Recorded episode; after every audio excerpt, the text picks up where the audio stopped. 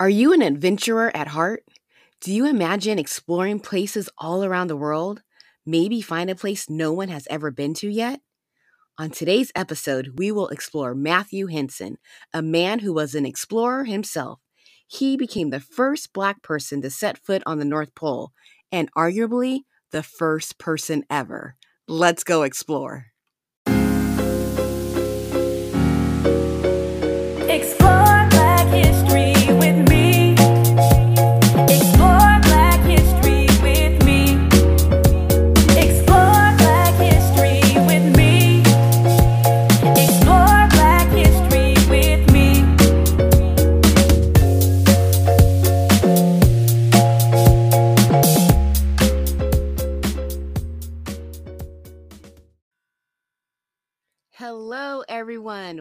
Welcome back to the Explore Black History on the Go podcast.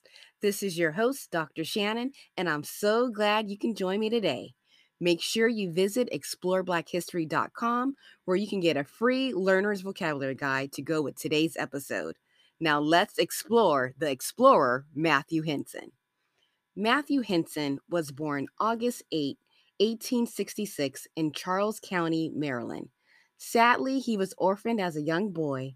Both his parents passed away before he was eight years old, but not before his father moved the family to Washington, D.C. At age 11, Matthew struck out on his own and walked all the way from Washington, D.C. to Baltimore, Maryland. There, he found a job as a dishwasher at a restaurant, but he didn't stay there long. Matthew overheard customers talk about ships that would sail for adventures to places unknown down by the docks. And Matthew, who had adventure in his heart, soon made his way to those docks. At 12, Matthew became the cabin boy on the ship named Katie Hines. The captain of the ship, Captain Childs, became a great mentor to Matthew. For the next six years, Matthew's education took place aboard ship. The captain taught him reading and writing, technical skills, how to navigate the seas, geography, and all manner of things related to sailing and life. And Matthew was an excellent student. His curiosity for how things work helped him to become much more than just a cabin boy. He learned how to hoist sails, read charts, tie knots, and navigate like the best of them. He proved himself to be very valuable on the ship, even learning how to give first aid. And by the time he was 18, Matthew, who had a venture in his heart, had sailed to China, Japan, North Africa, Spain, France, and southern Russia. Sadly, Captain Childs passed away, and Matthew found himself as a young man in his early 20s working as a store clerk but not for long. One day, when Matthew was working at the store, a naval officer and gen- engineer named Robert Peary walked in to buy some supplies. The two men started talking, and Peary was very impressed with Matthew's knowledge of sailing and his enthusiasm and passion for adventure. He hired Matthew on the spot to be his assistant on his next expedition. And Matthew, who had adventure in his heart, said, Let's go explore. The first expedition was to Nicaragua. The Navy Corps of Engineers was asked to create a canal that connected the Pacific Ocean to the Atlantic Ocean, and Peary was tasked with mapping out the area. So, for the next two years, Matthew and Peary trekked through the jungles of Nicaragua, mapping out key landmarks. That journey cemented their friendship. Peary's respect for Matthew's skills, strength, and intelligence grew. And for the next 18 years, Matthew would accompany Peary on every expedition. He considered Matthew his first mate. The next few expeditions took them to Greenland, one time to explore the area, another time to map the Greenland ice cap, and another time to retrieve three meteorites. Matthew recalled that one of the meteorites weighed 70 tons, and it was quite the task to get it aboard the ship. It took strength, hard work, and a lot of problem solving, but they were able to do it. While they were in Greenland, Matthew came into contact with the Inuit people, indigenous people to the area. Matthew referred to them as Eskimos in his autobiography, but the correct term to use is Inuit. During his journey there, he fell in love with the Inuit people. He learned their language, their skills for surviving the cold Arctic weather, including sewing a type of clothes that would keep him from freezing, how to build igloos, sledges, how to train and drive the dog sledges, and hunt. He wrote, I have come to love these people. I know every man, woman, and child in their tribe. They are my friends, and they regard me as theirs. And this was true. They gave him a name in their language that meant the kind one. He was known as Matthew the Kind One. Greenland would continue to be a place he would travel to, often with Peary, especially for the greatest expedition of all, reaching the North Pole. Now, friends, I have to tell you, Matthew and Peary tried seven times to reach the North Pole. Each time they got a little closer, but with no success. It was the eighth time, the successful attempt, I will tell you about. On July 6, 1908, the eighth expedition to get to the North Pole began. They had a great send off from President Roosevelt, who the ship they were sailing on was named after. Folks came from all around to send them off. They were leaving from Oyster Bay, New York, to make the first trip north to Canada. In addition to Matthew and Peary, the party at this time included a couple of scholars, a doctor, an engineer, a young man in his 20s, the captain who sailed the ship, and the steward who was also the cook. On September 5th, when they made it to the starting point of the long trek, Cape Sheridan on Ellesmere Island in Canada, they picked up additional members to their team 22 Inuit men, 17 Inuit women, and 10 Inuit children, and the dogs. I cannot forget the dogs who pulled the sledges, or they wouldn't have gotten anywhere. They started with 133 dogs, though some accounts say 246. Either way, that's a lot of dogs. When the expedition party took off, there was lots of excitement. They were on the Roosevelt, the new ship that allowed them to maneuver the icebergs way better than the prior ships used on the prior attempts to reach the North Pole. Matthew took the lead in preparation. He did a lot of trading for skins, dog lines, and other supplies. He built the sledges for the expedition. He trained the new recruits who had never been on an expedition before. He trained the dogs for the journey. He made sure there was enough food packed for the dogs and for everyone on the trip. And he took charge of the Inuits who came on the expedition with them because he was the only one who could speak their language fluently and he had gained their trust and respect. So, although Matthew was first hired as an assistant, over the years he became integral to all the expeditions he went on with Peary. And now, at the age of 42, his talent and expertise were invaluable. Peary stated about their final attempt to get to the North Pole Matthew must go all the way. I can't make it there without him. And those words proved to be true. Now, I have to tell you about the trek to the North Pole so you can understand just how dangerous and difficult of a task this expedition was. They had to be prepared to be away for months at a time. Matthew wouldn't see his wife for over nine months. The preparation was intense.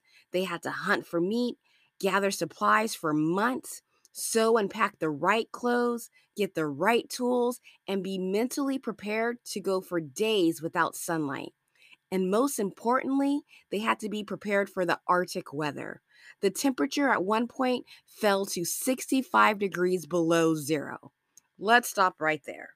I'm from Los Angeles, California, so 65 degrees is freezing to me, but 65 degrees below zero, I wouldn't last a minute, let alone months in that type of weather. Oh, but that's not it.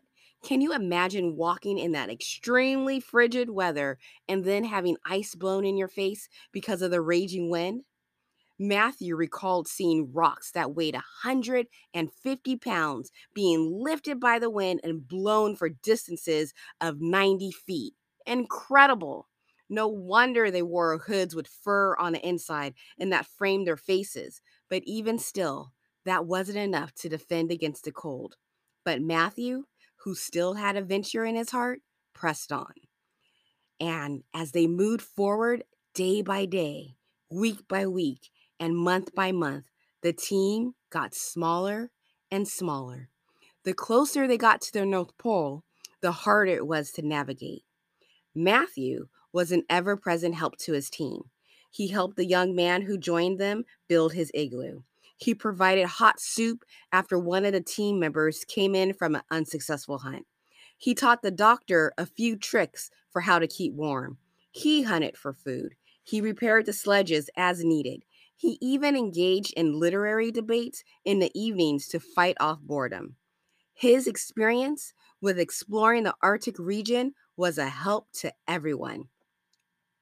One person said, Henson made every sledge and cook stove used on the route to the pole. Henson was altogether the most efficient man with Peary.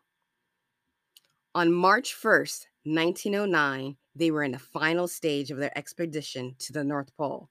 So much had happened since the start of their journey back in July.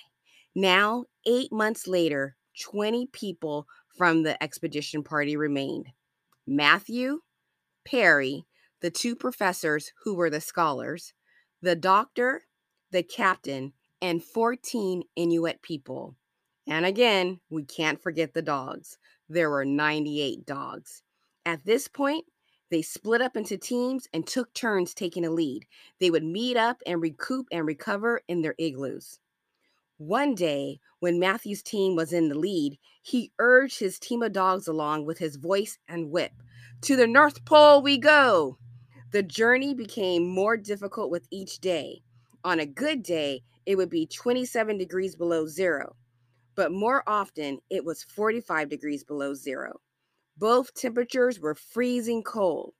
Along the trail, they plunged into ice so rough they had to use ice pickaxes to make a pathway for a mile. And on the journey, the expedition party continued to get smaller and smaller. One person got a swollen knee.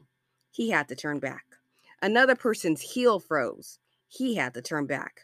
One time, Matthew's sledge broke and he had to repair it in the freezing cold. He had to take off his gloves, thread the seal straps through the holes. Then, when his fingers froze, he had to stop working on the repair, pull his hands through his sleeves, and put his hands under his armpits to warm his fingers. And the moment he felt his fingers burning, he knew they were thawed out. And then he would start the work to repair the sledge again. He repeated that cycle over and over until the sledge was fixed. Talk about resilience. Another time, his team found themselves walking knee deep in snow, and the dogs had snow up to their chests. Still, they kept trekking along relentlessly for seven miles. Matthew was determined to keep going no matter what, but not everyone had the same stamina. Another two people turned back. It was just too much for them. I can hear them now saying, Man, it's too cold out here. I'm out. See you back at the camp. Their cheeks and noses froze. At times, it was so cold, sleep was impossible. But Matthew pressed on. One time, when it got extremely dangerous, he recited Psalms 23 and Matthew 5 from the Bible. He made it, though, but another person turned back. The heel of his foot had become frozen. But Matthew and his team pressed on. And even though Matthew's sled was weighted down with a 550 pound load, double what everyone else carried, he pressed on. It was his skill that allowed him to maneuver so much weight through the frozen terrain. Even when the trail let them 60 feet high, he persisted. Soon, six more turned back. And then, on April 1st, there were only six people left Matthew, Peary, and four Inuits. And the dogs, we can't forget the dogs. There were 40 dogs left with them. The other dogs returned with the members of the party who turned back. Though this remaining party of six were terribly cold, exhausted, and in need of a good hot meal, they pressed forward. And on April 6, 1909, Matthew, Peary, and the four Inuits reached the North Pole. Woohoo! The first people to do so. They placed an American flag at the measured destination behind the igloos they built and rested. Finally, after seven attempts prior and nine months of a dangerous journey, they did it. Now, accounts state Matthew was in a lead that day, and it was his footsteps that reached the exact coordinates of the North Pole first. Unfortunately, Matthew did not get the recognition for reaching the North Pole like Peary did. It was 1909, and America was not ready to give a black man that type of recognition and honor. But in 1944, he was awarded the Congressional Medal of Honor given to all the members of the 1909 expedition. Sadly, he couldn't go to the award ceremony because of the segregation laws at that time. And it wasn't until years later, after he passed away, that Matthew was given the honor he should have received earlier. On April 6, 1988, on the 79th anniversary of him reaching the North Pole, he was given the honor of being buried at the Arlington National Cemetery, where Robert Peary was buried in honor of him reaching the North Pole. And Matthew, who always had adventure in his heart, was laid to rest. Woo! Isn't that a remarkable story?